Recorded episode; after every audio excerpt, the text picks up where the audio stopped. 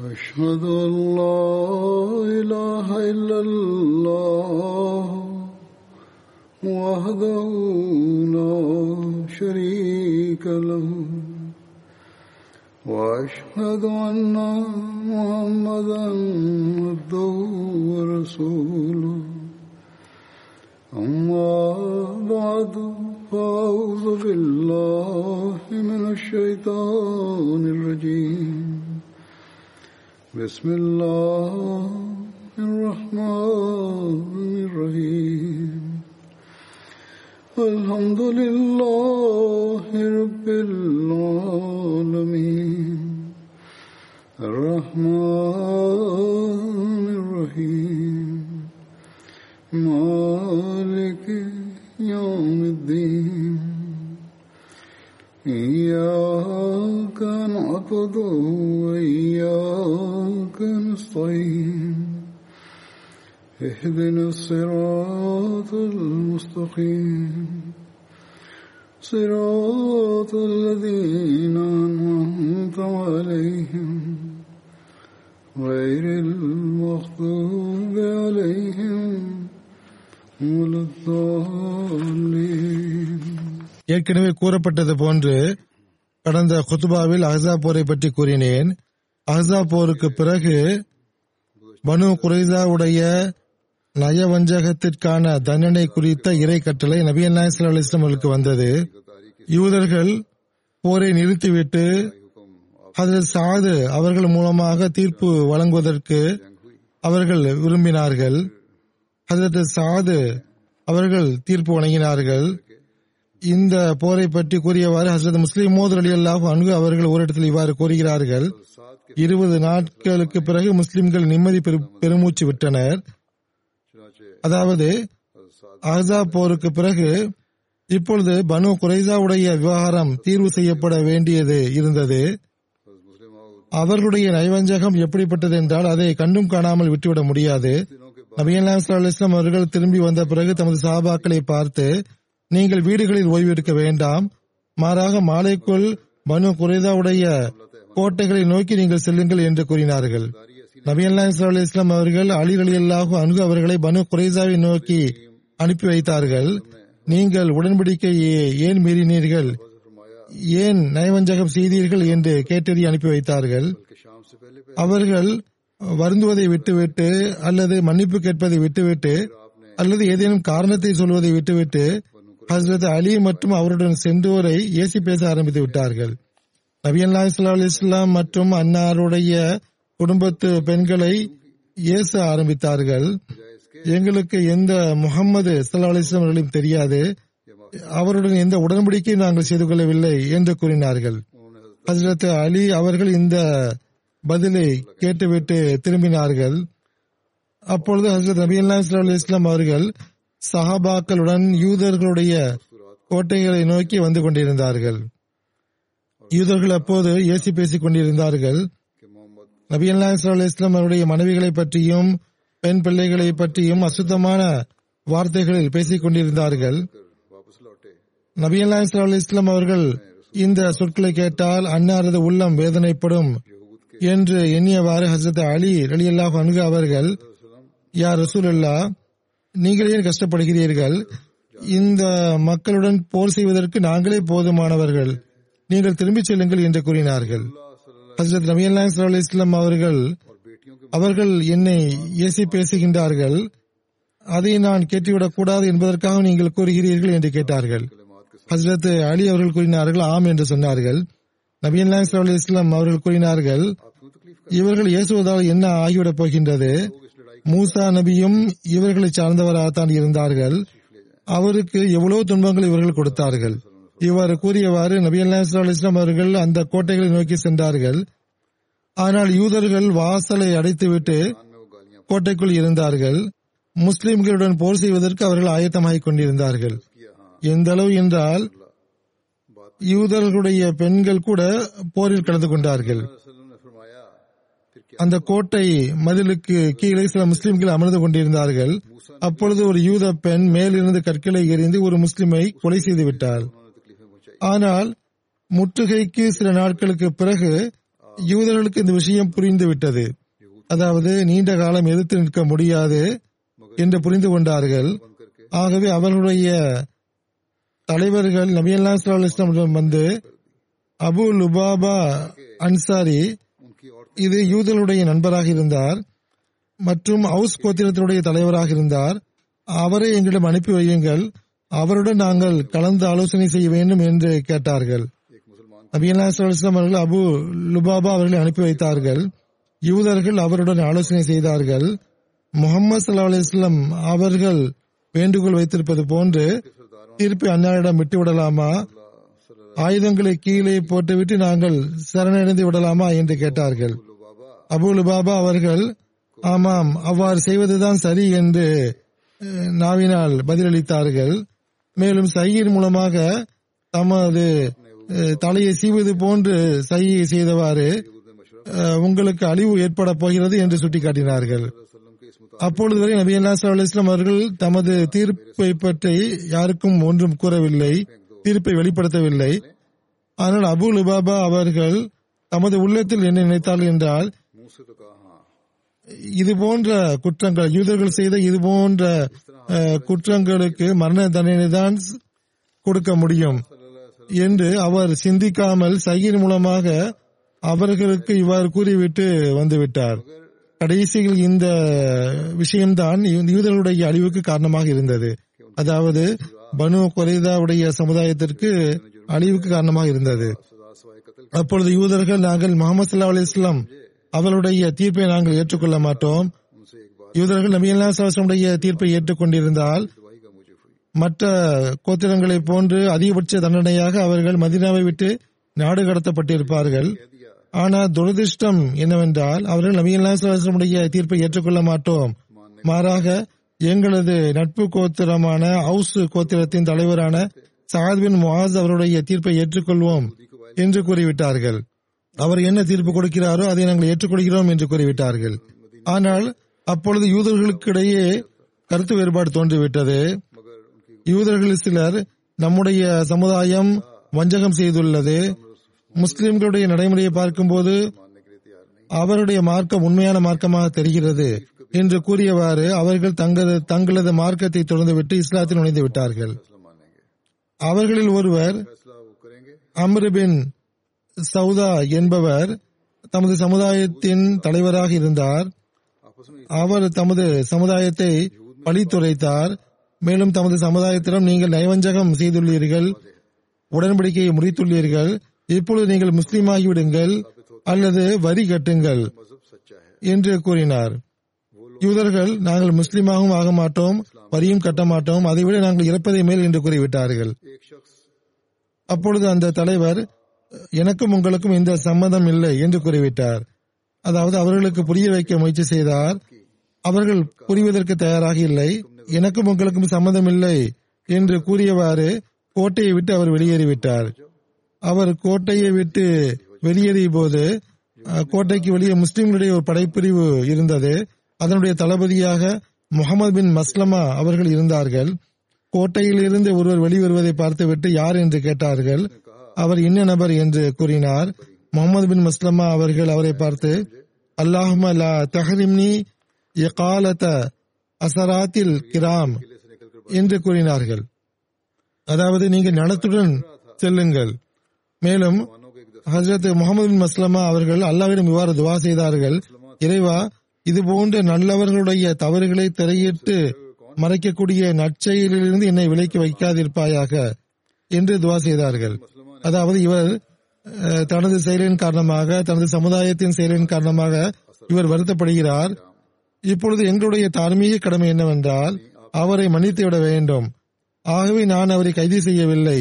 அவரை செல்ல விட்டேன். இறைவா எனக்கு எப்பொழுதும் இது போன்ற நன்மைகளை செய்வதற்கான வாய்ப்பை வழங்கிக் கொண்டே இருப்பாயாக என்று துவா செய்தார்கள். எந்த ஒரு அநீதியும் அவர் செய்யவில்லை. நபியல்லா அலி இஸ்லாம் அவர்களுக்கு இந்த சம்பவம் பற்றி தெரிய வந்த போது நபியல்லா இஸ்லா இஸ்லாம் அவர்கள் முகமது பின் மஸ்லமா அவர்களை கண்டிக்கவில்லை. நீங்கள் ஏன் அவரை பிடிக்கவில்லை? அந்த யூதனை ஏன் விட்டு விட்டீர்கள் என்று ஒருபோதும் கேட்கவில்லை. மாறாக இந்த செயலை கேள்விப்பட்டு பாராட்டினார்கள். அதாவது நீங்கள் நல்லதே செய்தீர்கள் என்று பாராட்டினார்கள். இந்த சம்பவங்கள் தனிப்பட்ட சம்பவங்களாக இருக்கின்றன. பனு குறைதா சமுதாயம் என்ற அடிப்படையில் தனது பிடிவாதத்தில் நிலை பெற்றிருந்தது. ஒரு சில சம்பவங்கள் எப்படி இருந்தது என்றால் சிலர் அந்த சமுதாயத்தில் சிலர் அதனுடைய முடிவில் மாற்று கருத்து கொண்டிருந்தார்கள். அதாவது முஸ்லிம்களோடு உடன்படிக்கை செய்ய வேண்டும் என்று கூறினார்கள். ஆனால் இது தனிப்பட்ட சம்பவங்களாக இருக்கின்றன. சமுதாயம் என்ற அடி என்ற அடிப்படையில் பனு குறைதா பிடிவாதத்தில் நிலைத்திருந்தது. முகமது சல்லாஹ்லாம் அவர்கள் மூலமாக தீர்ப்பு வழங்கக்கூடாது. அபி தீர்ப்பை நாங்கள் ஏற்றுக்கொள்வதற்கு தயாராக இல்லை. சாது தீர்ப்பு வழங்குவார் என்று பிடிவாதம் பிடித்திருந்தது. நபி அல்லாஸ்லாம் அவர்களுடைய தீர்ப்பை நாங்கள் ஏற்றுக்கொள்ள மாட்டோம். அவர்கள் தீர்ப்பு வழங்குவதை நாங்கள் ஒப்புக்கொள்ள மாட்டோம். மாறாக சாதி எங்களுக்கு தீர்ப்பு வழங்குவார். நபீல்லா அவர்களும் அவர்களுடைய இந்த வேண்டுகோளை ஏற்றுக்கொண்டார்கள். சாதர் அலி அல்லாஹு அவர்கள் அந்த போரில் காயமுற்றிருந்தார்கள். அவர்களுக்கு செய்தி கொடுக்கப்பட்டது உங்களுடைய உங்களுடைய தீர்ப்புக்காக பனு குறைதா காத்து கொண்டிருக்கிறார்கள் ஆகவே வாருங்கள் என்று கூறப்பட்டது. இந்த விஷயம் அறிவிப்பு செய்யப்பட்ட உடனேயே ஹவுஸ் கோத்திரத்தினுடைய சிலர் பனு குரேதாவுடைய நீண்ட நாள் நண்பர்களாக இருந்த சிலர் சாது அவர்களை பார்க்க ஓடி சென்றார்கள். அவர்கள் சாதை சந்தித்து நம்முடைய நட்பு கோத்திரமான ஹதரஜ் தனது நட்பு கோத்திரமான யூதர்களை எப்பொழுதும் தண்டனையிலிருந்து காப்பாற்றி வந்திருக்கிறார்கள். ஆகவே நீங்களும் நமது நட்பு கோத்திரமான இந்த மனு குறைதாவுக்கு சாதகமாக தீர்ப்பு கொடுக்க வேண்டும் என்று வலியுறுத்தி வந்தார்கள். சாது அவர்கள் காயமுற்றதன் காரணமாக அவர்கள் சவாரியில் வந்து கொண்டிருந்தார்கள். பனு குறைதாவை நோக்கி வந்து கொண்டிருந்தார்கள். அவர்களது சமுதாயத்தினுடைய நபர்கள் வலப்புறமும் இடப்புறமும் ஓடியவாறே அவர்களுக்கு வலியுறுத்தி கூறிக்கொண்டே வந்து கொண்டிருந்தார்கள். பாருங்கள் பனு குறைதாவுக்கு எதிராக நீங்கள் தீர்ப்பு வழங்கிவிடக் கூடாது. ஆனால் சாத் அவர்களுக்கு அவர்கள் என்ன பதில் கொடுத்தார்கள் என்றால் யாரிடம் தீர்ப்புக்காக பொறுப்பு ஒப்படைக்கப்படுகிறதோ அவர் அமானிதமாக நேர்மையாக தீர்ப்பு வழங்க வேண்டும். ஆகவே நான் நேர்மையுடன் தீர்ப்பு வழங்குவேன் என்று கூறிக்கொண்டே வந்தார். சாத் அவர்கள் யூதர்களுடைய கோட்டைக்கு அருகில் வந்ததும் ஒருபுறம் பனு குறைதா கோட்டையினுடைய மதிலுக்கு மேல் நின்று அவருடைய வருகைக்காக காத்துக் கொண்டிருந்தார்கள். மறுபுறம் முஸ்லிம்கள் அமர்ந்து கொண்டிருந்தார்கள். சாத் அவர்கள் முதலில் தனது சமுதாயத்திடம் நான் என்ன தீர்ப்பு வழங்குகிறேனோ அதை நீங்கள் ஒப்புக்கொள்வீர்களா? அதற்கான வாக்குறுதி தருகிறீர்களா என்று கேட்டார்கள். அவர்கள் நாங்கள் ஒப்புக்கொள்கிறோம் என்று வாக்குறுதி கொடுத்தார்கள். பிறகு சாத் அவர்கள் பனு குறைதாவை பார்த்து நான் என்ன தீர்ப்பு வழங்குவேனோ அந்த தீர்ப்பை நீங்கள் ஏற்றுக்கொள்வீர்களா? அதற்கான வாக்குறுதி தர நீங்கள் ஆயத்தமா? என்று கேட்டார்கள். அவர்கள் ஆம் என்று கூறினார்கள். அதன் பிறகு சாத் அவர்கள் நபியல்லா அவர்கள் அமர்ந்திருந்த பகுதியை பார்த்தவாறு வெட்கி தலை குனிந்தவாறு ஏனென்றால் நபியன்லாம் சுல்லா இஸ்லாம் அவர்களை ஏறெடுத்து பார்ப்பதற்கு அவர்கள் வெட்கப்பட்டு வெட்கத்தின் காரணமாக தலையை குனிந்தவாறு பார்வையை தாழ்த்தியவாறு நான் என்ன தீர்ப்பு கொடுப்பேனோ நான் நீதிபதியாக நியமிக்கப்பட்டிருக்கின்றேன் என்னுடைய தீர்ப்பை நீங்கள் ஏற்றுக்கொள்வீர்களா என்று பார்வையை தாழ்த்தியவாறு கேட்டார்கள். நபியல்லா இஸ்லாம் அவர்கள் ஆம் என்று நாங்கள் ஏற்றுக்கொள்கிறோம் என்று பதில் கொடுத்தார்கள். அதன் பிறகு சாத் அவர்கள் மூன்று பேரிடமும் வாக்குறுதி வாங்கிய பிறகு பைபிளுடைய கட்டளைக்கு ஏற்ப தமது தீர்ப்பை படித்து காட்டினார்கள்.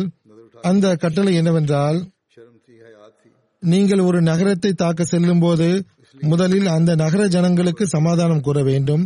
அவர்கள் உங்களது சமாதானத்தை ஏற்றுக்கொண்டால் அவர்களது வாசல்களை திறந்துவிடுவார்கள் பின் நகரத்தின் எல்லா ஜனங்களும் உங்களது அடிமைகளாகி விடுவதுடன் உங்களுக்காக ஊழியம் செய்ய முன் வருவார்கள். ஆனால் அந்த நகர ஜனங்கள் உங்களோடு சமாதானம் செய்ய மறுத்து உங்களை எதிர்த்து சண்டையிட்டால் நீங்கள் அந்த நகரத்தை முற்றுகையிடுங்கள். உங்கள் தேவனாகிய கர்த்தர் அந்நகரை கைப்பற்ற உங்களுக்கு அனுமதிக்கும் போது நீங்கள் அங்குள்ள ஆண்கள் அனைவரையும் கொல்ல வேண்டும். ஆனால் நீங்கள் அங்குள்ள ஆண்கள் குழந்தைகள் மாடுகள் ஆகியவற்றை கொல்லாமல் உங்களுக்காக அந்நகரில் உள்ள எல்லா பொருட்களையும் எடுத்து அனுபவிப்பீர்களாக. இந்த எல்லா பொருட்களையும் நீங்கள் பயன்படுத்திக் கொள்ளலாம். உங்கள் தேவனாகிய கருத்தர் உங்களுக்காகவே இவற்றையெல்லாம் கொடுத்துள்ளார். நீங்கள் வசிக்கின்ற நகரங்களையுடைய இந்த தேசத்தை விட்டு வெகு தூரத்தில் உள்ள எல்லா நகரங்களிலும் இவ்வாறு செய்வீர்களாக.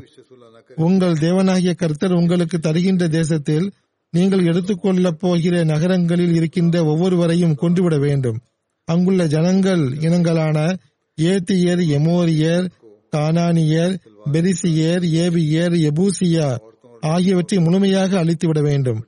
உங்கள் தேவனாகிய கருத்தர் நீங்கள் இதை செய்ய கட்டளையிட்டுள்ளார். ஏனென்றால் அவர்கள் உங்கள் தேவனாகிய கருத்தருக்கு எதிராக உங்களை எந்த ஒரு பாவத்தையும் செய்ய கற்றுக் கொடுக்க முடியாது.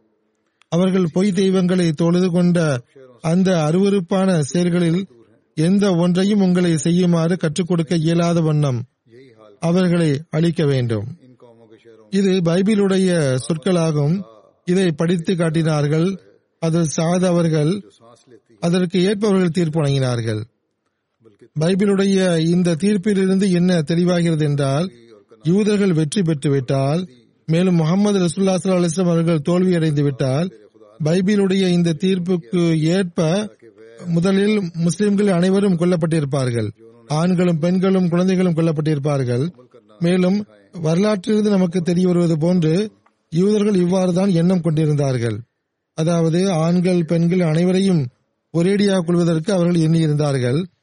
மேலும் அந்த யூதர்களுடன் மன்றாடி கேட்டுக்கொண்டாலும் அவர்கள் பைபிளில் உபாகமம் அதிகாரத்தில் மேலே கூறப்பட்டது போன்று அவர்கள் தூரத்தில் உள்ள தேசங்களில் உள்ள மக்களுடனும் இவ்வாறு தான் நடந்து கொண்டிருப்பார்கள். அதாவது எல்லா ஆண்களையும் கொண்டிருப்பார்கள். பெண்கள் மற்றும் பிள்ளைகள் மற்றும் பொருட்களை கொள்ளையடித்திருப்பார்கள். சாத் அவர்கள் பனு குறைதா உடைய நண்பராக இருந்தார்கள். அவர்கள் பார்த்தார்கள் யூதர்கள் இஸ்லாமிய சரியத்திற்கு ஏற்ப நிச்சயமாக அது அவர்களது அவர்களுடைய உயிரை காப்பாற்றி இருக்கும். நபியல்லா சலாசமுடைய தீர்ப்பை அவர்கள் ஏற்றுக்கொள்ளவில்லை. ஆகவே மூசா அலி இஸ்லாம் அவர்கள் உபாகமம் அதிகாரத்தில் ஏற்கனவே கூறியது போன்று அதற்கேற்ப அவர்கள் தீர்ப்பு வழங்கினார்கள். இந்த தீர்ப்பினுடைய பொறுப்பாளி முகமது சல்லா கிடையாது. முஸ்லிம்களும் கிடையாது. மாறாக இது அவர்களுடைய வேதங்களின்படி இது தீர்ப்பு வழங்கப்பட்டது. அதாவது மூசா மற்றும் மூசாவின் மீது இறங்கிய தௌராத் வேதத்தின்படி அந்த யூதர்களுக்கு தீர்ப்பு வழங்கப்பட்டது. இந்த யூதர்கள் ஆயிரக்கணக்கான வருடங்களாக மற்ற சமுதாயத்தோடு இவ்வாறுதான் நடந்து கொண்டிருந்தார்கள். முகமது சல்லா அவர்கள் கருணை காட்டுவதற்காக அவர்களை அழைத்த போது அவர்கள் மறுத்துவிட்டார்கள். முகமது சல்லா அவருடைய பேச்சை நாங்கள் கேட்க முடியாது. சாதுடைய பேச்சை கேட்போம் என்று கூறினார்கள். சாது மூசாவுடைய தீர்ப்புக்கு ஏற்ப தீர்ப்பு வழங்கினார்கள். அதற்கு முஸ்லிமோது ரலியல்லாஹு அன்கு அவர்கள் எழுதுகிறார்கள் இன்று கிறிஸ்துவ உலகம் பெருங்குரல் எழுப்புகிறது. முகமது ரசூல்லா ஸல்லல்லாஹு அவர்கள் அநீதி இழைத்து விட்டார்கள் என்று கூறுகிறார்கள். அந்த கிறிஸ்தவ எழுத்தாளர்கள் இதை பார்ப்பதில்லையா? அதாவது முகமது சல்லா அலிஸ்லாம் அவர்கள் வேறு ஏதேனும் சந்தர்ப்பத்தில் இவ்வாறு அநீதி இழைத்திருக்கிறார்களா ஒருபோதும் கிடையாது. நூற்றுக்கணக்கான சம்பவங்கள் உள்ளது. நூற்றுக்கணக்கான முறை முகமது சல்லா இஸ்லாம் அவர்கள் எதிரிகளை மன்னித்து கருணை புரிந்து அனுப்பி வைத்திருக்கிறார்கள். ஒவ்வொரு முறையும் முகமது சல்லா அலிஸ்லாம் அவர்கள் எதிரிகளை மன்னித்திருக்கிறார்கள். ஆனால் இந்த ஒரு சம்பவத்தில் எதிரிகள் வலியுறுத்தி கேட்டுக் கொண்டதற்கிணங்க அதாவது முகமது சல்லா அலிஸ்லமுடைய தீர்ப்பை நாங்கள் ஏற்றுக்கொள்ள மாட்டோம். இன்ன நபர் தான் தீர்ப்பு வழங்க வேண்டும் என்று வலியுறுத்தி கேட்டுக்கொண்டார்கள். அதே நபீனா இஸ்லாம் அவர்களிடத்தில் அந்த தீர்ப்பு வழங்க வந்த நபரும் வாக்குறுதி வாங்கிவிட்டார். அதாவது நான் என்ன தீர்ப்பு கொடுப்பேனோ அதை நீங்கள் ஏற்றுக்கொள்ள வேண்டும் என்று கூறிவிட்டார். அதாவது வரலாற்றிலிருந்து தெரிய வருவது போன்று நபீனா சல்லா அவரிடமும் தீர்ப்பு வாங்கப்பட்டது. அவர் அவர் அவர் தனது சுயமாக அந்த நபர் தனியாக சுயமாக தீர்ப்பு கொடுக்கவில்லை. மாறாக மூசா அலி இஸ்லாம் அவர்கள் ஏற்கனவே வழங்கிய அந்த தீர்ப்பை மீண்டும் எடுத்துரைத்தார். அதாவது யூதர்கள் மூசாவுடைய சமுதாயம் என்று வாதிக்கிறார்கள். யாராவது அநீதி இழைத்திருப்பார்கள் என்றால் யூதர்கள் தங்கள் மீது தாங்களே அநீதி இழைத்துக் கொண்டார்கள். அவர்கள் முகமது சல்லாஹமுடைய தீர்ப்பை ஏற்றுக்கொள்ள மறுத்துவிட்டார்கள் யாராவது அநீதி இழைத்த இழைத்திருப்பார்கள் என்றால் மூசா அலி இஸ்லாம் அவர்கள் தான் அநீதி இழைத்திருக்கிறார்கள். ஏனென்றால் முற்றுகையிடப்பட்ட எதிரியோடு இவ்வாறு நடந்து கொள்ளுங்கள் என்று தௌராத்தில் இறை கட்டளைக்கு இறங்க அவர்கள் போதனை வழங்கியிருந்தார்கள். ஆகவே இது அநீதி என்றால் கிறிஸ்துவ எழுத்தாளர்கள் மூசா அலி இஸ்லாம் அவர்கள் அநீதியாளர் என்று எழுதியிருக்க வேண்டும். அல்லது இவ்வாறு கட்டளையிட்ட மூசாவுடைய இறைவனை அநீதியாளனாக ஆக்கியிருக்க வேண்டும். அசாபுடைய போருக்கு பிறகு நபி அல்லாஸ்லாம் கூறினார்கள் இன்றைக்கு பிறகு முஷரிக்கிகள் நம்மீது போர் தொடுக்க மாட்டார்கள். நாம் அவர்கள் மீது போர் தொடுப்போம். எந்த சமுதாயங்கள் நம் மீது போர் தொடுத்தார்களோ நாம் அவர்கள் மீது போர் தொடுப்போம் என்று கூறினார்கள். அவ்வாறே நடந்தது. அசாபுடைய போரில் காபிர்களுக்கு அதிக நஷ்டம் ஒன்றும் ஏற்படவில்லை. சிலர் கொல்லப்பட்டிருந்தார்கள். அடுத்த வருடம் அவர்கள் மீண்டும் ஆயத்தமாகி இருபதாயிரத்திற்கு பதிலாக நாற்பதாயிரம் பேரை அழைத்து வர அவர்களுக்கு சாத்தியம் இருந்தது அல்லது அதைவிட அதிகமாக அவர்கள் ஏற்பாடு செய்ய முடிய முடியும். ஒரு லட்சம் அல்லது ஒன்றரை லட்சம் நபர்களை அழைத்து வருவது அவர்களுக்கு சாத்தியமானதாக இருந்தது. ஆனால் இருபத்தி ஒரு வருட தொடர் முயற்சிகளுக்கு பிறகு காபிர்களுடைய உள்ளங்கள் எதை புரிந்தது என்றால் இறைவன் முகமது சல்லாஹிஸ்மரோடு இருக்கின்றார். நம்முடைய சிறைகளோடு இல்லை. இந்த உலகத்தை படைத்தது ஒரே இறைவன் தான் என்று அவர்கள் புரிந்து கொண்டார்கள். அவர்கள் உடல் ஆரோக்கியம் உள்ளவர்களாக அந்த காபிர்கள் இருந்தார்கள். ஆனால் அவர்களது உள்ளங்கள் உடைந்து போயிருந்தன. வெளிப்படையாக அவர்கள் சிலைக்கு முன்னால் குடிந்தார்கள் ஆனால் உள்ளத்தில் லாயிலாக இல்லல்லா என்ற குரல் ஓங்கிக் கொண்டிருந்தது. ஹசரத் அபு சயீத் குதிரி அலி அல்லாஹ் அன்கு அவர்கள் அறிவிக்கிறார்கள் சிலர் ஹசரத் சாத் பின் மாஸ் அவருடைய தீர்ப்பை ஏற்றுக்கொள்ளும் நிபந்தனையுடன் கோட்டையை விட்டு வெளியேறி வந்தார்கள். நபி அல்லா இஸ்லாம் அவர்கள் சாத் அவர்களை அழைத்தார்கள். அவர் கழுதை மீது சவாரி செய்து வந்து சேர்ந்தார்கள். நபி அல்லா இஸ்லாம் அவர்கள் அடைந்த போது நபி அல்லா சாபாக்களை பார்த்து உங்களில் சிறந்தவரை வரவேற்பதற்காக எழுந்து செல்லுங்கள். உங்களுடைய தலைவரை வரவேற்பதற்காக எழுந்து செல்லுங்கள் என்று கூறினார்கள். சாதர் அலி அல்லாஹ் அன்கு அவர்கள் தீர்ப்பு வழங்குவதற்காக இறங்கி வந்தார்கள். அவர்கள் தமது தீர்ப்பை இவ்வாறு கூறினார்கள். அதாவது போர் செய்யக்கூடிய அனைவரையும் கொன்றுவிட வேண்டும். அவர்களது குடும்பத்தை கைது செய்துவிட வேண்டும் என்று தீர்ப்பு கொடுத்தார்கள். நபீலாம் அவர்கள் இந்த தீர்ப்பை கேட்டுவிட்டு இது இறை விருப்பத்திற்கேற்ப அமைந்த தீர்ப்பாகும் என்று கூறினார்கள். அல்லது இது அரசரை போன்று நீங்கள் தீர்ப்பு வழங்கி இருக்கிறீர்கள் என்று கூறினார்கள். இது புகாரியுடைய ரிவாயத்தாகும். இதனுடைய மேற்கொண்டு சில விவரங்கள் உள்ளன.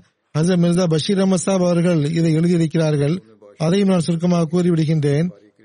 பனு குறைதாவை பற்றி எழுதும்போது கூறுகிறார்கள் கடைசியில் முப்பது நாட்கள் முற்றுகைக்கு பிறகு இந்த துரதிருஷ்டமான யூதர்கள் எப்படிப்பட்ட ஒரு நபரை தமது நீதிபதியாக ஆக்கிக் கொண்டார்கள் என்றால் அவர் இவருடைய நண்பராக இருந்த போதிலும் இவருடைய இந்த யூதர்களுடைய நடவடிக்கையை பார்த்துவிட்டு அவருடைய உள்ளத்தில் எந்த கருணையும் எஞ்சியிருக்கவில்லை அதாவது முழுக்க முழுக்க நீதியின் முழு உருவமாக அவர் திகழ்ந்தார். அவருடைய உள்ளத்தில் அஹமத்துல் ஆலமீன் அவர்களை போன்று பரிவு இரக்கம் ஒருபோதும் இருந்து இருக்கவில்லை. அதனுடைய விளக்கம் எப்படி என்றால் அவுஸ் கபில் அவுஸ் கோத்திரத்தினுடைய அதனுடைய விளக்கம் என்னவென்றால் அவுஸ் கோத்திரம் பனு குறைதா உடைய முற்காலத்து நண்பனாக இருந்தது. அந்த காலத்தில் அந்த கோத்திரத்துடைய தலைவராக சாதிபின் முவாஸ் அவர்கள் இருந்தார்கள். அவர் அகழ் போரில் காயமுற்றிருந்தார்கள்.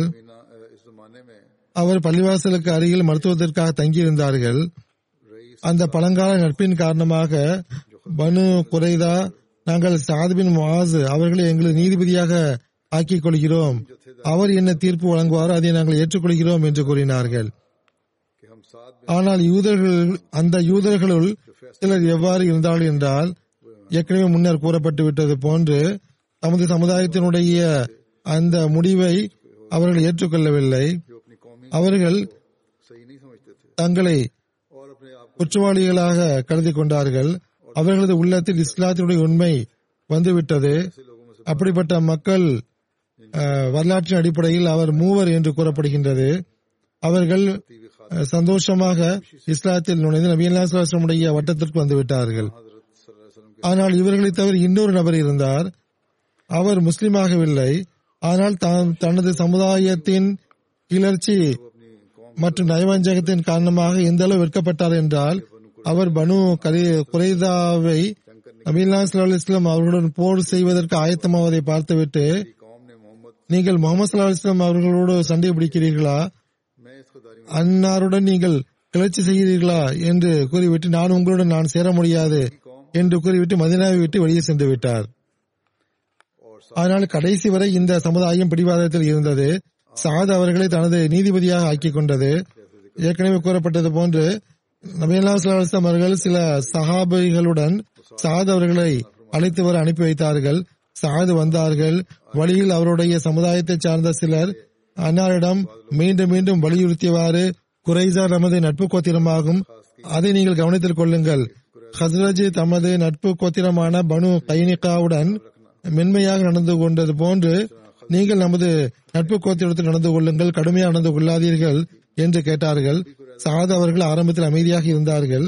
ஆனால் இந்த மக்கள் மீண்டும் மீண்டும் வலியுறுத்தி கூறுவதை பார்த்துவிட்டு அவர்கள் கூறினார்கள் உண்மை மற்றும் நீதியில் எந்த ஒரு பணிந்துரை செய்யக்கூடிய மனிதருடைய பேச்சை நான் கேட்க மாட்டேன் என்று கூறினார்கள்.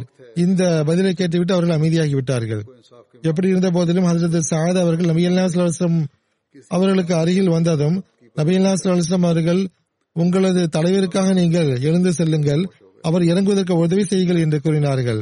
அவர் சவாரியிலிருந்து இறங்கி நபி அல்லாஸ்லாம் அவர்களை நோக்கி வந்தார்கள். அன்னாரை நெருங்கியவுடன் அன்னார் சாத் அவர்களை பார்த்து சாதே பனு குறைதா உங்களை நீதிபதியாக ஆக்கியிருக்கின்றது. அவர்களை குறித்து நீங்கள் தீர்ப்பு வழங்குங்கள் என்று கூறினார்கள். சாது அவர்கள் தனது கோத்திரமான ஹவுஸ் கோத்திரத்தை மக்களை பார்த்தார்கள். அவர்களை பார்த்து நான் என்ன தீர்ப்பு வழங்குவேனோ அந்த தீர்ப்புக்கு நீங்கள் இறைவனை சாட்சியாக கொண்டு நீங்கள் வாக்குறுதி அளிப்பீர்களா? அதை ஏற்றுக்கொள்வீர்களா? என்று கேட்டார்கள். அந்த மக்கள் ஆம் என்று கூறினார்கள். ஏற்கனவே இது பற்றி கூறப்பட்டு விட்டது. ஹசரத் இரண்டாவது கலைபத்தில் மசி அவர்கள் கூறிய விளக்கத்தில் அது கூறப்பட்டு விட்டது. எப்படி இருந்த போதிலும் சாத் அவர்கள் நபியல்லா இஸ்லாம் இஸ்லாம் அவர்கள் இருந்த பகுதியை பார்த்து நபியல்லா இஸ்லாம் இஸ்லாம் இருந்த அந்த திசையை சுட்டிக்காட்டி இங்குள்ள மக்களும் வாக்குறுதி கொடுக்கிறீர்களா? நான் என்ன தீர்ப்பு வழங்கியனோ அதை ஏற்றுக்கொள்வீர்களா? என்று கேட்டார்கள். நபியல்லாம் சுல்லாம் அவர்கள் ஆம் நாங்கள் வாக்குறுதி கொடுக்கிறோம் என்று கூறினார்கள். இந்த வாக்குறுதி வாங்கப்பட்ட பிறகு தனது தீர்ப்பை கூறினார்கள். பனு குறைதாவில் போர் செய்யக்கூடிய அனைவரும் கொல்லப்பட வேண்டும். அவர்களுடைய பெண்களும் குழந்தைகளும் கைது செய்யப்பட வேண்டும். அவர்களது செல்வங்கள் முஸ்லிம்களிடையே பங்கீடு செய்யப்பட வேண்டும் என்று தீர்ப்பளித்தார்கள். நபி அல்லா அவர்கள் இந்த தீர்ப்பை கேட்ட உடனேயே உங்களுடைய இந்த தீர்ப்பு இறை நீதிக்கேற்ப அமைந்துள்ளது. இது ஒருபோதும் நீங்காது என்று கூறினார்கள். அதாவது அன்னாறு கூற வந்த கருத்து என்னவென்றால் பனு குறைசாவை குறித்து எவ்வாறான சூழ்நிலையில் இந்த தீர்ப்பு வழங்கப்பட்டது என்றால் அதில் தெளிவாக இறைவனுடைய கை பின்னால் இருப்பதை காண முடிகின்றது. ஆகவே நபி அல்லா இஸ்லாமுடைய கருணை உள்ளம் இதை தடுக்க இயலாமல் இருந்தது. இந்த சம்பவம் சரியான சம்பவமே ஆகும். ஏனென்றால் பனு குறைதா அபு லுபாபா அவர்களை சந்தித்து ஆலோசனை கேட்கிறார்கள். அபு லுபாபா அவர்களுடைய நாவியிலிருந்து எவ்வாறான விஷயம் வெளிப்படுகிறது என்றால் முற்றிலும் அடிப்படையற்ற விஷயம் வெளிப்பட்டு விடுகின்றது. பனு குறைதா நபீலா சலாஹ்லாமுடைய கட்டளை ஏற்பதற்கு தயாராக இல்லை. அன்னாரை நீதிபதியாக ஆக்குவதற்கு தயாராக இல்லை.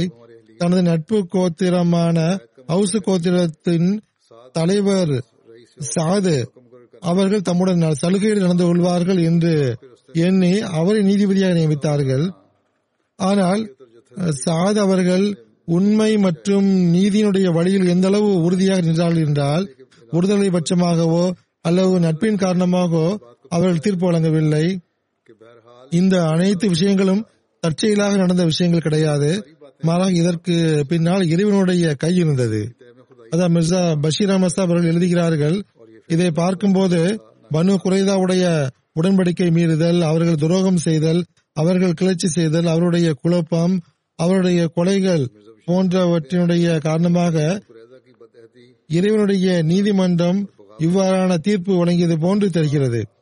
அதாவது போரிடக்கூடிய மக்கள் இந்த உலகத்தை விட்டு அழித்து ஒழிக்கப்பட வேண்டும் என்று தீர்ப்பு வழங்கப்பட்டது. ஆகவே ஆரம்ப காலத்தில் நபீனா சல்லா இஸ்லாம் அவர்களுக்கு இந்த போரை குறித்து மறைவான தூண்டுதல்கள் காட்டப்பட்டன வெளிப்பட்டன. இது இறை நியதியாக இருந்தது. நபியல்லா அல்லாஹ் நபி தன்னுடைய நபியை இதிலிருந்து முற்றிலும் தனித்து வைத்து விட்டான். அதாவது இந்த தீர்ப்பு நபி அல்லா மூலமாக கொடுக்கப்படக்கூடாது என்பதை அல்லாஹ் முடிவு செய்து விட்டான்.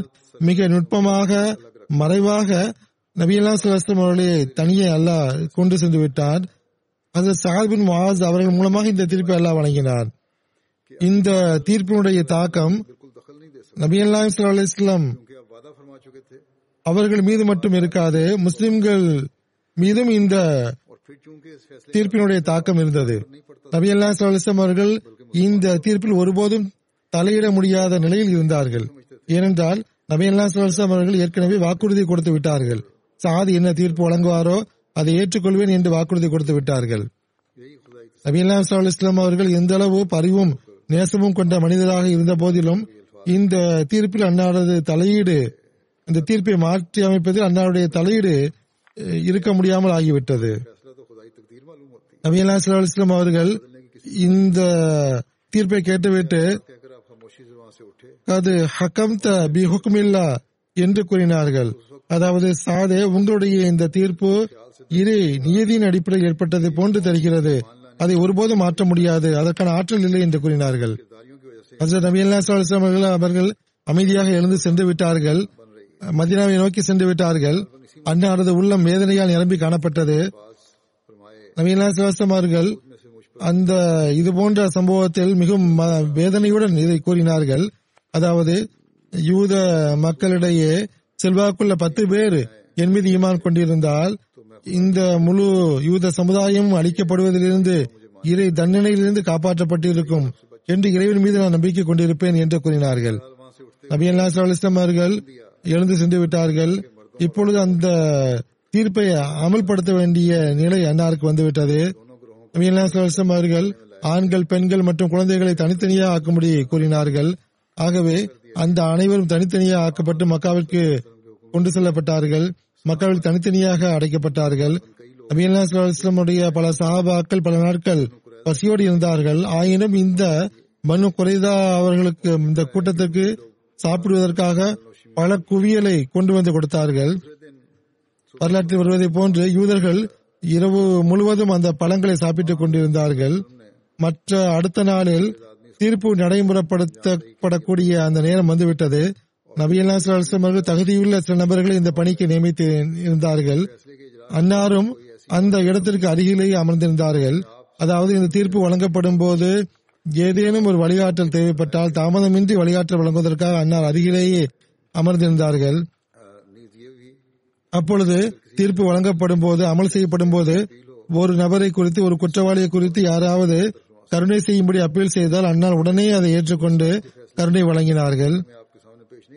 ஆனால் சாத் அவருடைய தீர்ப்பு முழுவதும் எதிர்த்து அதை மாற்றியமைக்க அன்னார் முடியாதவர்களாக இருந்தார்கள். ஆனால் ஒரு அரசர் ஒரு ஜனாதிபதி என்ற அடிப்படையில் ஒரு நபருடைய கருணைக்காக அப்பீல் செய்யப்படும் போது அன்னார் அதை கேட்டார்கள் கருணை வழங்கினார்கள். எப்படி இருந்த போதிலும் நபி அல்லா இஸ்லாம் அவர்கள் அந்த மக்களுக்கு தண்டனை வழங்கப்பட்டிருக்கும் போது அன்னாருடைய கருணை எந்த அளவு இருந்தது என்றால் அவர்கள் அழைத்து வரப்படும் வரை அந்த கொலை செய்யப்படக்கூடிய இடத்திற்கு வரும் வரை எங்கு அழைத்து செல்லப்படுகிறோம் என்று கூட அந்த நபர்களுக்கு தெரியாமல் இருந்தது. அந்த அளவு அவர்கள் தெரியாமல் அழைத்து அழைத்து வரப்பட்டார்கள். ஒவ்வொரு நபரும் தனித்தனியாக அழைத்து வரப்பட்டார். ஒருவர் கொல்லப்படும் போது இன்னொரு நபர் பார்க்காத வகையில் அந்த ஏற்பாடு செய்யப்பட்டிருந்தது. நபி அல்லாஹ் அவர்களை பற்றி முஸ்லிம் அல்லாத எழுத்தாளர்கள் விரும்பத்தகாத முறையில் எழுதியிருக்கிறார்கள். நபி அல்லாஹ் அலிஸ்லாம் அவருக்கு எளிதாக எழுதும் போது அன்னார் நானூறு யூதர்களை கொண்டு விட்டார்கள். அன்னாறு கொடுங்கோளர் அநீதியாளர் என்று துன்பத்தகாத அளவில் எழுதியிருக்கிறார்கள். ஆனால் நம்முடைய ஒரு ஆராய்ச்சியாளர் இது குறித்து தமது ஆராய்ச்சியில் குறிப்பிடும்போது ஏறக்குறைய பதினாறு அல்லது பதினேழு யூதர்கள் தான் கொல்லப்பட்டார்கள் என்று நம்முடைய ஆராய்ச்சியாளர் எழுதியிருக்கிறார். எப்படி இருந்த போதிலும் இந்த சம்பவம் குறித்து மேலும் ஆராய வேண்டும். சிலர் நூறு பேர் என்று எழுதியிருக்கிறார்கள் சிலர் நானூறு பேர் என்று எழுதியிருக்கிறார்கள் சிலர் அதைவிட அதிகமாக எழுதியிருக்கிறார்கள் சிலர் ஆயிரம் பேர் என்றும் சிலர் தொள்ளாயிரம் பேர் என்று எழுதியிருக்கிறார்கள். எப்படி இருந்த போதிலும் அந்த எண்ணிக்கை குறித்து ஆராயப்பட வேண்டும். நானூறு பேர் கொல்லப்பட்டிருந்தால் கூட இந்த ஆட்சேபனை இது முசாத்தி மீது செய்யப்படுகின்ற இந்த ஆட்சேபனை அஹ், மத வெறியின் காரணமாக செய்யப்படுகின்ற ஆட்சேபனையாகும்.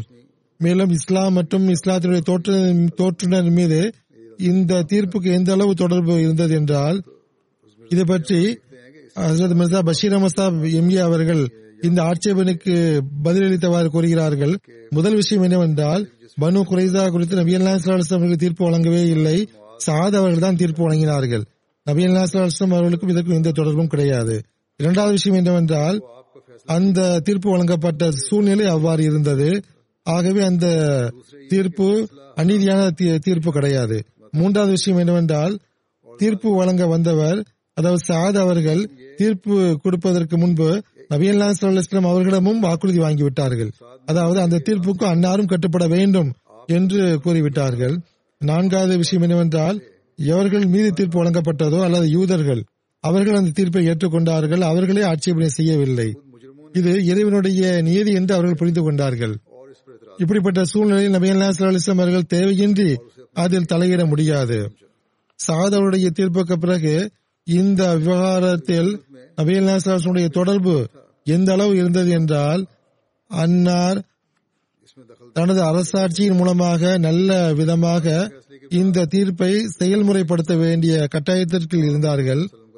இது பற்றி ஏற்கனவே கூறப்பட்டு விட்டது. அதாவது நபி அல்லா இஸ்லாம் அவர்கள் அந்த கருணை மற்றும் பரிவின் முழு உருவமாக திகழ்ந்தார்கள்.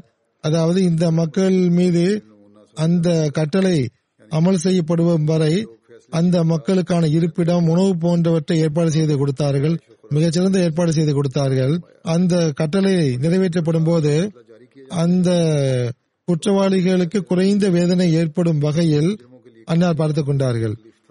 அதாவது அவர்களது உணர்வுகளை கருத்தில் கொண்டார்கள்.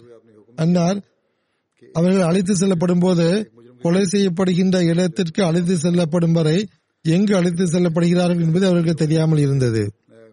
ஒவ்வொருவரும் தனித்தனியாக கொல்லப்பட்டார்கள்.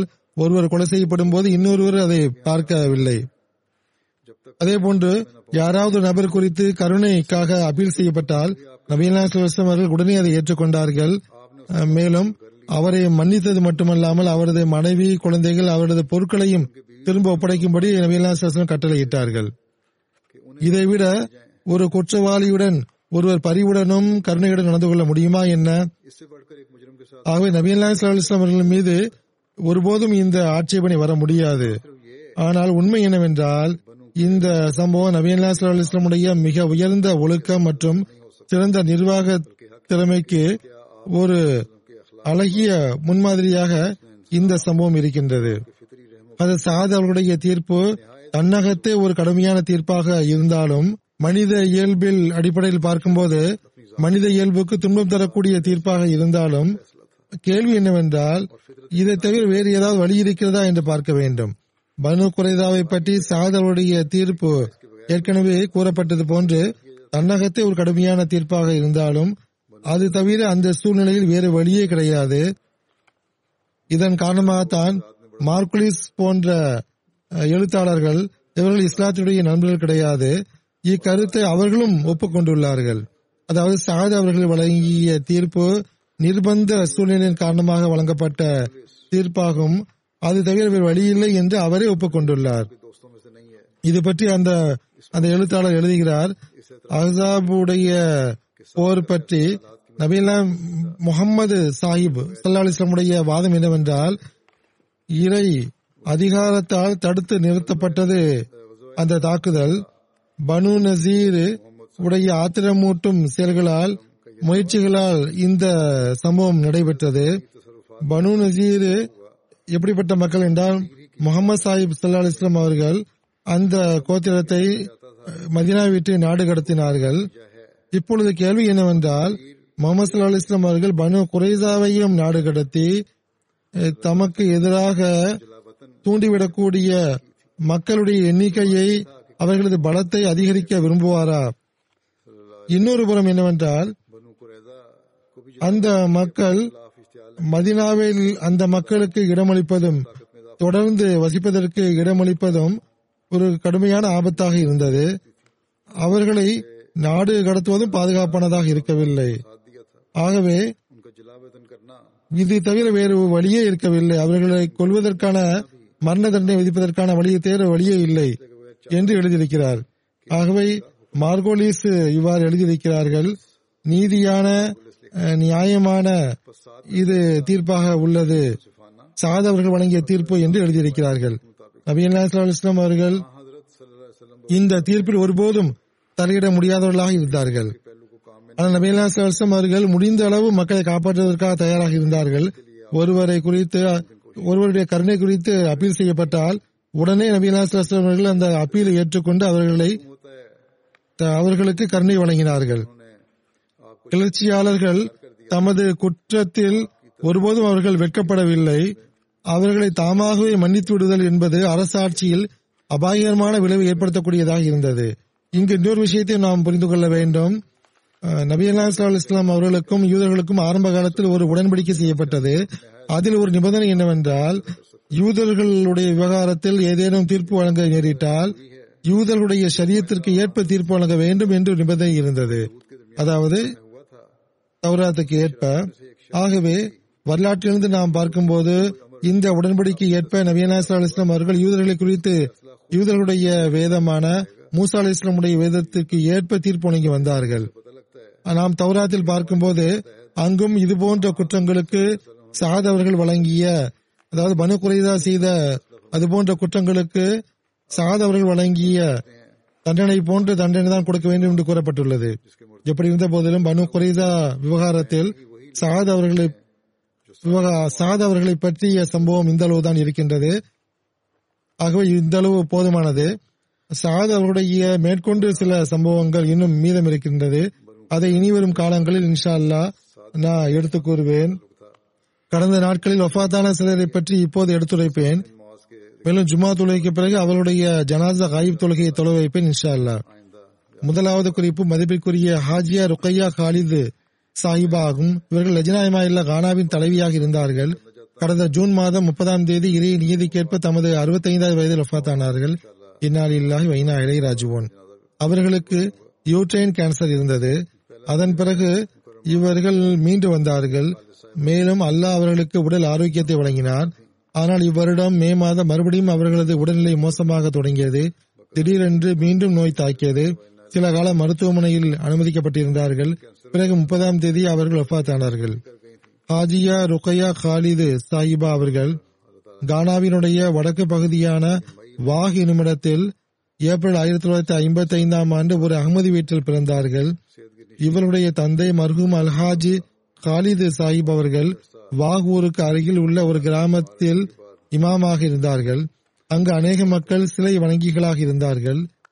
சிலை வணங்கக்கூடிய மக்களிடையே தப்லீக் செய்து அகமதியத்தை ஏற்படுத்தினார்கள். மர்ஹூமாவுடைய குழந்தை பருவம் வாஹ் ஊரில் தான் கழிந்தது.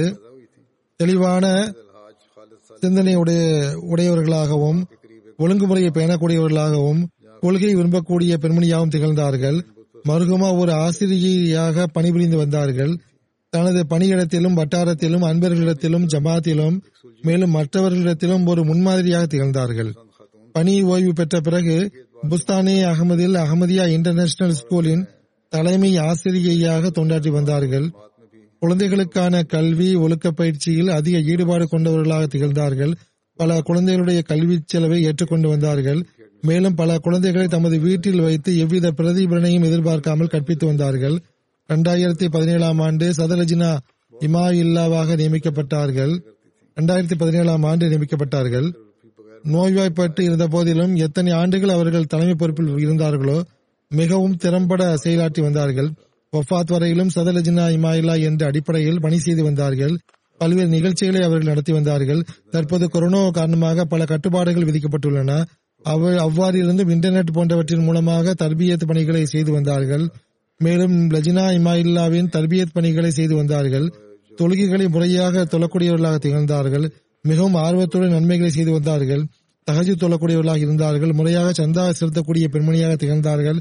மர்ஹூம வசிய செய்திருந்தார்கள். கிலாபத்துடன் மிக ஆழமான தொடர்பு இருந்தது. அவர்கள் தமக்கு பின்னால் இரண்டு மகன்கள் ஒரு மகள் மற்றும் நாலு பேர குழந்தைகளை விட்டு சென்றுள்ளார்கள். அன்னாருடன் பாவமனைப்பு மற்றும் கருணையுடன் நல்ல நடந்து கொள்வானாக. மேலும் அவருடைய அந்தஸ்துகளை உயர்த்துவானாக. மேலும் அவருடைய சந்ததிகளிடத்திலும் அவர்கள் செய்து வந்த நன்மைகளை தொடர்ந்து செய்வதற்கான வாய்ப்பை வழங்குவானாக. இரண்டாவது ஜனாசா ஆப்பிரிக்கா இங்கிலாந்து மற்றும் அமெரிக்காவில் முபல்லிகாக பணியாற்றிய மதிப்பிற்குரிய ஷேக் முபாரக் அஹமத் சாஹிப் அவருடைய மனைவியான மதிப்பிற்குரிய சஃபியா பேகம் சாஹிபா அவர்களுடைய ஜனாசா ஆகும். இவர்கள் ஜூன் இருபத்தி ஏழாம் தேதி தொண்ணூத்தி மூணாம் வயதில் இறைநீதி வஃத்தானார்கள். இன்னால் இல்லாவ இனா இலகிராஜுவோன் அன்னார் ஹசரத் காசி அப்துல் சலாம் சாஹிப் மற்றும் மதிப்புக்குரிய முபாரக் பேகம் சாஹிபா அவர்களுக்கு மகளாக ஆயிரத்தி தொள்ளாயிரத்தி இருபத்தி ஆறாம் ஆண்டு அக்டோபர் மாதத்தில் பிறந்தார்கள். ஹசரத் மசீமோத் அலி வஸ்லாம் அவர்களின் சஹாபியான ஹசரத் காசி அப்துல் ரஹீம் சாஹிப் அவர்களின் மகன் வழி பேத்தியும் ஹசரத் காசி ஜியாவுதீன் சாஹிப் அவர்களின் கொள்ளு பேத்தியும் ஆவார்கள். எண்ணற்ற சிறப்புகளின் எஜமானியாக திகழ்ந்தார்கள். எப்பொழுதும் துவா செய்து வரக்கூடிய சான்றோர் ஆவார்கள். கிலாபத்துடன் களப்பற்ற நேசம் கொண்டிருந்தார்கள். இது மிக குறைவாகவே காண கிடைக்கின்ற பண்பாகும். அவர்கள் இந்த தொடர்பை தனது சந்ததிகளிடத்தில் மட்டுமல்லாமல் சந்ததிகளின் சந்ததிகளிடத்திலும் ஏற்படுத்தினார்கள். மருகும வசிய செய்திருந்தார்கள். ஷேக் முபாரக் அஹமத் சாஹிபுடன் இவருக்கு இரண்டாவதாக திருமணம் நடந்திருந்தது. இவர் மூலமாக ஒரு மகள் பிறந்தார். முதலாவது கணவர் மூலமாகவும் பிள்ளைகள் இருந்தார்கள். முதலாவது கணவருடைய பெயர் நசீர் அகமது பட்டி சாஹிப் ஆகும் ஷேக் சாஹிப் அவர்கள் பல்வேறு நாடுகளில் தொண்டு செய்துள்ளார்கள். இவர்கள் அவருடன் மிகவும் விசுவாசத்துடன் வாழ்க்கையை கழித்திருக்கிறார்கள். ஷேக் சாஹிப் அவருடைய முதல் மனைவி மூலமாக பிறந்த ஒரு பெண் குழந்தையை தவிர இவருடைய இரண்டு பெண் பிள்ளைகள் மூன்று மகன்களை தமக்கு பின்னால் விட்டு சென்றிருக்கிறார்கள். இவருடைய ஒரு மகன் ரஹீம் அகமது பட்டி சாஹிப் இங்கு பிரைவேட் செக்ரட்டரி அலுவலகத்தில் தன்னார்வ தொண்டராக வேலை செய்து வருகிறார். சபூர் பட்டி சாஹிப் என்ற ஒரு பேரன் ஜமாத்தினுடைய முரபி ஆவார் யூகே வக்கால தப்ஷீரில் பணியாற்றி வருகிறார். அகமது ஃபவாதிஸ் பட்டி சாஹிப் என்ற இன்னொரு பேரன் வாழ்க்கையை அர்ப்பணித்தவர். இவர் அகமதியா காலேஜ் கானோவில் ஆசிரியராக பணியாற்றி வருகிறார். ஹலீக் பட்டி சாஹிப் என்ற இன்னொரு பேரன் கல்வியை நிறைவு செய்துவிட்டு வாழ்வை அர்ப்பணித்துவிட்டு தற்போது ரிவ்யூ ஆஃப் ரிலிஜியன்ஸில் தொண்டாற்றி வருகிறார். நபீல் பட்டி சாஹிப் என்ற மகன் வழி பேரன் ஒருவர் இரண்டு வருடங்களுக்கு முன்பு கடுமையாக நோய்வாய்ப்பட்டார். ஏறக்குறைய மரணத்தை நெருங்கி விட்டிருந்தார். அவருக்காக இவர்கள் அதிகமாக துவா செய்தார்கள்.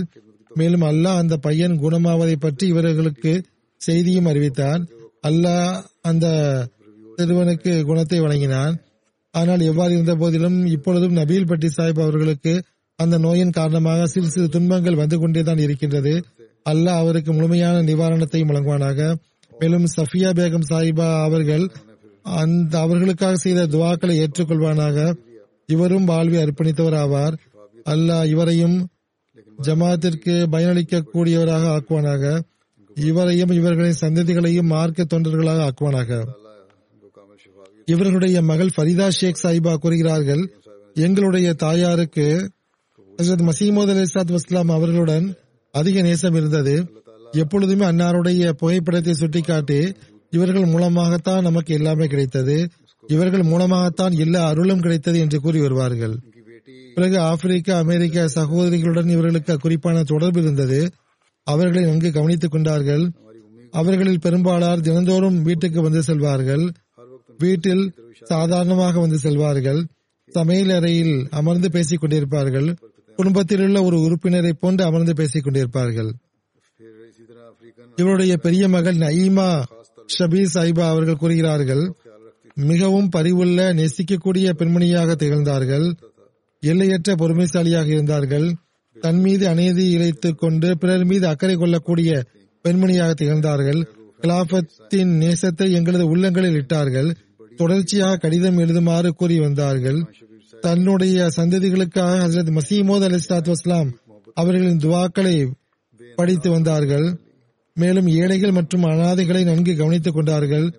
சந்தா மற்றும் சதகாக்களை மிகவும் முறையாக செலுத்தி வந்தார்கள். ஹசரத் மூன்றாவது கலிஃபத்துல் மசீ ரஹிமகுல்லா அவர்கள் குறிப்பான பரிவுடன் இவர்களது திருமணத்தை ஷேக் முபாரக் சாஹிபுடன் நடத்தினார்கள். அவர் முபல்லிகாக இருந்தார்.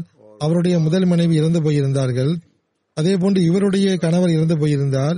ஷேக் சாஹிப் அவர்களுடைய ஒரு ஜமாத் பணியினால் மூன்றாவது கலிஃபத்துல் மசி அவர்கள் மகிழ்ச்சி அடைந்தவாறு அப்பொழுது இவருடைய திருமண பந்தத்தை செய்து வைக்கும் போது உங்களுக்கு ஒரு பரிசு தரப்போகிறேன் என்று கூறினார்கள். ஷேக் சாஹிபும் அந்த பரிசை கண்ணியப்படுத்தினார்கள். அந்த பரிசு என்னவென்றால் அது சஃபியா பேகம் சாஹிபா அவர்களுடைய உருவத்தில் வழங்கப்பட்டது. ஷேக் சாஹிப் அவர்கள் சஃபியா சாஹிபா அவர்களை கண்ணியப்படுத்தினார்கள். முதல் கணவர் மூலமாக பிறந்த குழந்தைகளையும் நன்கு கவனித்துக் கொண்டார்கள். முதல் கணவர் இளமை பருவத்தில் மரணமடைந்து போயிருந்தார். அவர்களுடைய மூத்த மகன் ஷமீம் பட்டி சாஹிப் என்னுடன் ஸ்கூல் மற்றும் காலேஜில் படித்துள்ளார். ஷேக் சாஹிப் அவர்கள் அந்த குழந்தைகளை மிகவும் அக்கறையுடன் கவனித்துக் கொண்டதை நான் பார்த்துள்ளேன். அதற்கான உரிமையை வழங்கினார்கள். அதேபோன்று சஃபியா பேகம் சாஹிபா அவர்களும் களப்பணியில் எவ்வாறு உடன் இருந்தார்கள் என்றால் வாழ்க்கையை அர்ப்பணித்த ஒருவருடைய மனைவியுடைய கடமை எவ்வாறு இருக்க வேண்டுமோ அவ்வாறு இருந்தார்கள். மிக குறைவான முபல்லிகளுடைய மனைவிகளே இவ்வாறு உரிமையை செலுத்தக்கூடியவர்களாக இருக்கிறார்கள். இவ்வாறு சஃபியா பேகம் சாஹிபா அவர்கள் அதற்கான உரிமையை செலுத்தினார்கள். களப்பற்ற முறையில் விருந்தினர்களுக்கு விருந்து உபசரிப்பு செய்யக்கூடியவர்களாக இருந்தார்கள். ஒருபோதும் வருத்தப்பட்டது கிடையாது. மேலும் ஜமாத் நபர்களுக்காக அதிகமாக துவாக்கள் செய்யக்கூடியவர்களாக இருந்தார்கள். ஷேக் சாஹிப்பின் கீழ் பணியாற்றிய முபல்லிகள் மற்றும் அவருடைய குடும்பத்தினருடன் மிக நல்ல முறையில் நடந்து கொண்டார்கள். கிலாபத்துக்கு பிறகு எனக்கு அவர்களுடன் அதிக தொடர்பு அதிக அறிமுகம் ஏற்பட்டது. கிலாபத்தின் மீது அதிக நேசம் கொண்டவர்களாக அவர்களை நான் கண்டுள்ளேன். இவ்வாறான பித்தர்கள் மிக குறைவாகவே காண கிடைக்கிறார்கள். அல்லாஹ் இவர்களுடைய அந்தஸ்தை உயர்த்துவானாக. மேலும் இவர்களுடைய சந்ததிகளையும் எப்பொழுதும் ஜமாத் மற்றும் ஹிலாபத்துடன் விசுவாசம் உடையவர்களாக ஆக்குவானாக. அடுத்த ஜனாசா மதிப்பிற்குரிய அலி அகமது சாஹிப் அவர்களுடையதாகும். இவர் பணி ஓய்வு பெற்ற வக்ஃபை ஜதீதின் மல்லிம் ஆவார்கள். இவர் ஜூன் பதினெட்டாம் தேதி எண்பத்தி ஆறாவது வயதில் ஒஃபாத்தானார்கள் இந்நாள் இல்லாஹி இன்னா இலகி ராஜுவோன் இவருடைய தந்தையார் ஹசரத் அல்லா தத்தா சாஹிப் அவர்கள் ஹசரத் மசீமோத் அலி இஸ்லாத் வஸ்லாம் அவர்களின் சஹாபி ஆவார்கள். ஆயிரத்தி தொள்ளாயிரத்தி மூணாம் ஆண்டு ஹசரத் மசீமோத் அலி இஸ்லாத் வஸ்லாம் அவர்களின் ஜஹலம் பயண பயணத்தின் போது இவர் தனது கிராமத்தில் இருந்து பத்து பன்னிரண்டு மைல் தூரம் நடந்து வந்து ஹசரத் மசீமோத் அலி இஸ்லாத் வஸ்லாமுடைய கையில் பைய செய்யும் நட்பேர் பெற்றார்கள். ஆயிரத்தி தொள்ளாயிரத்தி அறுபத்தி ஐந்தாம் ஆண்டு வக்ஃப் செய்தார்கள். ஆயிரத்தி தொள்ளாயிரத்தி அறுபத்தி ஏழு முதல் இரண்டாயிரத்தி எட்டாம் ஆண்டு வரை ஏறக்குறைய நாற்பத்தி ஒரு வருடங்கள் சிந்து மற்றும் பஞ்சாபின் பல்வேறு ஜமாத்துகளில் தொண்டாற்றியுள்ளார்கள். நூற்றுக்கணக்கான சிறுவர்களுக்கும் சிறுமிகளுக்கும் ஆண்களுக்கும் பெண்களுக்கும் திருக்குரான் கற்றுக் கொடுத்துள்ளார்கள். அன்னாருடைய முயற்சிகள் மற்றும் துவாக்களினால் இருபதுக்கும் மேற்பட்ட நல்ல ஆன்மாக்கள் ஜமாத்தில் இணைவதற்கு நல்வாய்ப்பு பெற்றன. மருகும் வசிய செய்திருந்தார்கள். மருகும் தமக்கு பின்னால் மனைவி இரண்டு பெண் பிள்ளைகள் மற்றும் மூணு மகன்களை விட்டு சென்றுள்ளார்கள். அன்னாருடைய ஒரு மகனான அப்துல் ஹாதி தாரிக் சாஹிப் கானாவில் முபல்லிகா பணியாற்றி வருகிறார். அங்குள்ள இன்டர்நேஷனல் ஜாமியா அஹமதியாவில் ஏழு வருடங்களாக ஆசிரியராக தொண்டாற்றி வருகிறார்கள். தற்போதுள்ள சூழ்நிலைகளின் காரணமாக அவர் தனது தந்தையினுடைய ஜனாசாவில் நல்லடக்கத்தில் கலந்து கொள்ள இயலவில்லை. அன்னாரின் சகோதரருடைய இரு பிள்ளைகள் ஜமாத்துடைய முரபியாக பணியாற்றி வருகிறார்கள். மேலும் மூணு மகள் வழி பேரன்கள் திருக்குரானை மனனம் செய்த ஹாஃபிஸாக இருக்கிறார்கள். மஹ்பூர் அகமது முனீப் சாஹிப் என்ற வாழ்க்கையை அர்ப்பணித்த நமது முபல்லிக் சாஹிப் அவர்கள் தற்போது தலைமையகத்தில் நியமிக்கப்பட்டுள்ளார்கள். அவர்கள் கூறுகிறார்கள் மதிப்பிற்குரிய மௌலவி சாஹிப் அவர்கள் வாழ்வை அர்ப்பணித்த முரப்பிகள் மற்றும் வால்யம்களுக்கு சந்தேகத்திற்கிடமின்றி ஒரு முன்மாதிரியாக திகழ்ந்தார்கள். பிறர் குறைகளை விட்டு முகம் திருப்பிக் கொள்பவராக இருந்தார்கள். தம்முடைய வேலையில் மட்டுமே கவனம் செலுத்தக்கூடியவர்கள் அதிகமாக துவாக்கள் செய்யக்கூடியவர்கள். பணிவான இயல்பு கொண்டவர்கள் மலர்ந்த முகத்துடன் சந்திக்கக்கூடியவர்கள் அகமதியா கலாபத்திற்காக எப்பொழுதும் ஆயத்தமாக இருக்கக்கூடியவர்கள் ஆவார்கள். கோபப்பட்டாலும் கூட புரிய வைக்கும் போது அதிகமாக வேதனை வெளிப்படுத்தக்கூடியவர்களாக இருந்தார்கள். மிக்க சகிப்புத்தன்மை கொண்டவர்களாக இருந்தார்கள். மௌலவி சாஹிப்பின் சீடர்களாக இருந்த பல சிறுவர் சிறுமியர் இன்று பெரியவர்களாக ஆகிவிட்டனர் ஆனால் அவர்களுடைய உள்ளங்களிலிருந்து மௌலவி சாஹிப்பின் நட்பண்புகள் மற்றும் நேசத்தின் ஞாபகங்கள் மறைந்து போய்விடவில்லை. அல்ல அவருடைய அந்தஸ்துகளை உயர்த்துவானாக. அவருடைய சந்ததிகளிடத்திலும் அவர்கள் செய்து வந்த நன்மைகளை தொடர் செய்வதற்கு நட்பா- நல்வாய்ப்பு வழங்குவானாக. அடுத்த ஜனாசா நாரோவால் மாவட்டம் ஏதிப்போரை சார்ந்த மதிப்பிற்குரிய பஷீர் அஹமத் டோகர் சாஹிப் அவர்களின் மனைவியான மதிப்பிற்குரிய ரஃபீகா பிபி சாஹிபா அவருடையதாகும். மே மாதம் இருபத்தி இரண்டாம் தேதி இறை நீதி கேட்ப வஃத்தானார்கள்.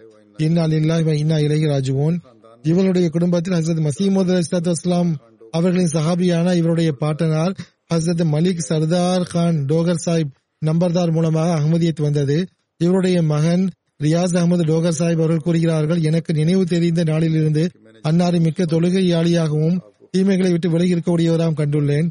தொழுகை நோன்பு போன்றவற்றை முறையாக பேணி வந்தார்கள். எண்ணற்ற பல சூறாக்கள் அன்னாருக்கு மனநமாக தெரிந்திருந்தது. காலையில் பால் கறக்கும் போது பெரும்பாலும் சூரா தகாபுனை ஓதி வருவார்கள்.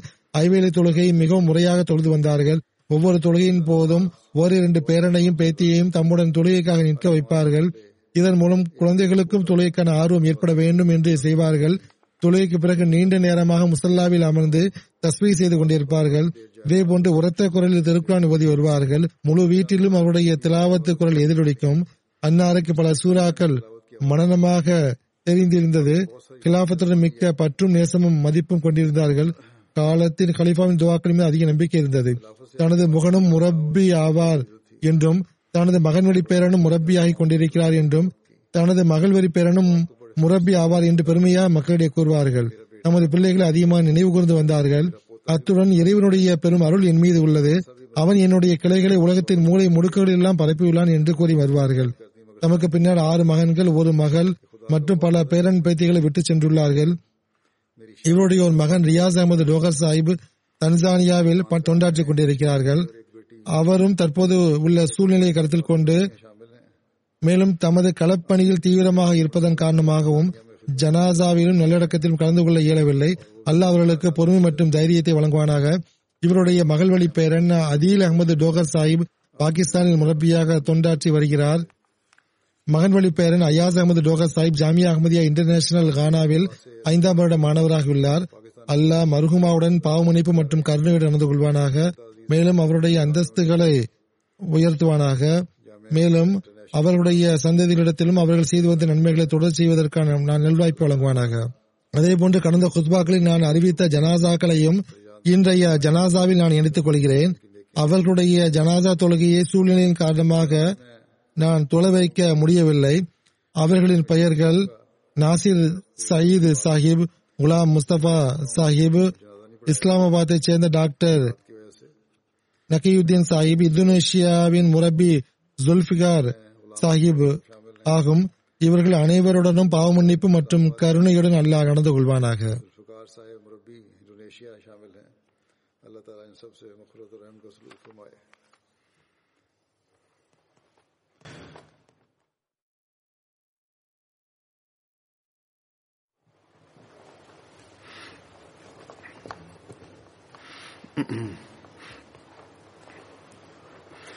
الحمد لله الحمد لله نحمده ونستعينه ونستغفره ونؤمن به ونتوكل عليه ونعوذ بالله من شرور أنفسنا ومن سيئات أعمالنا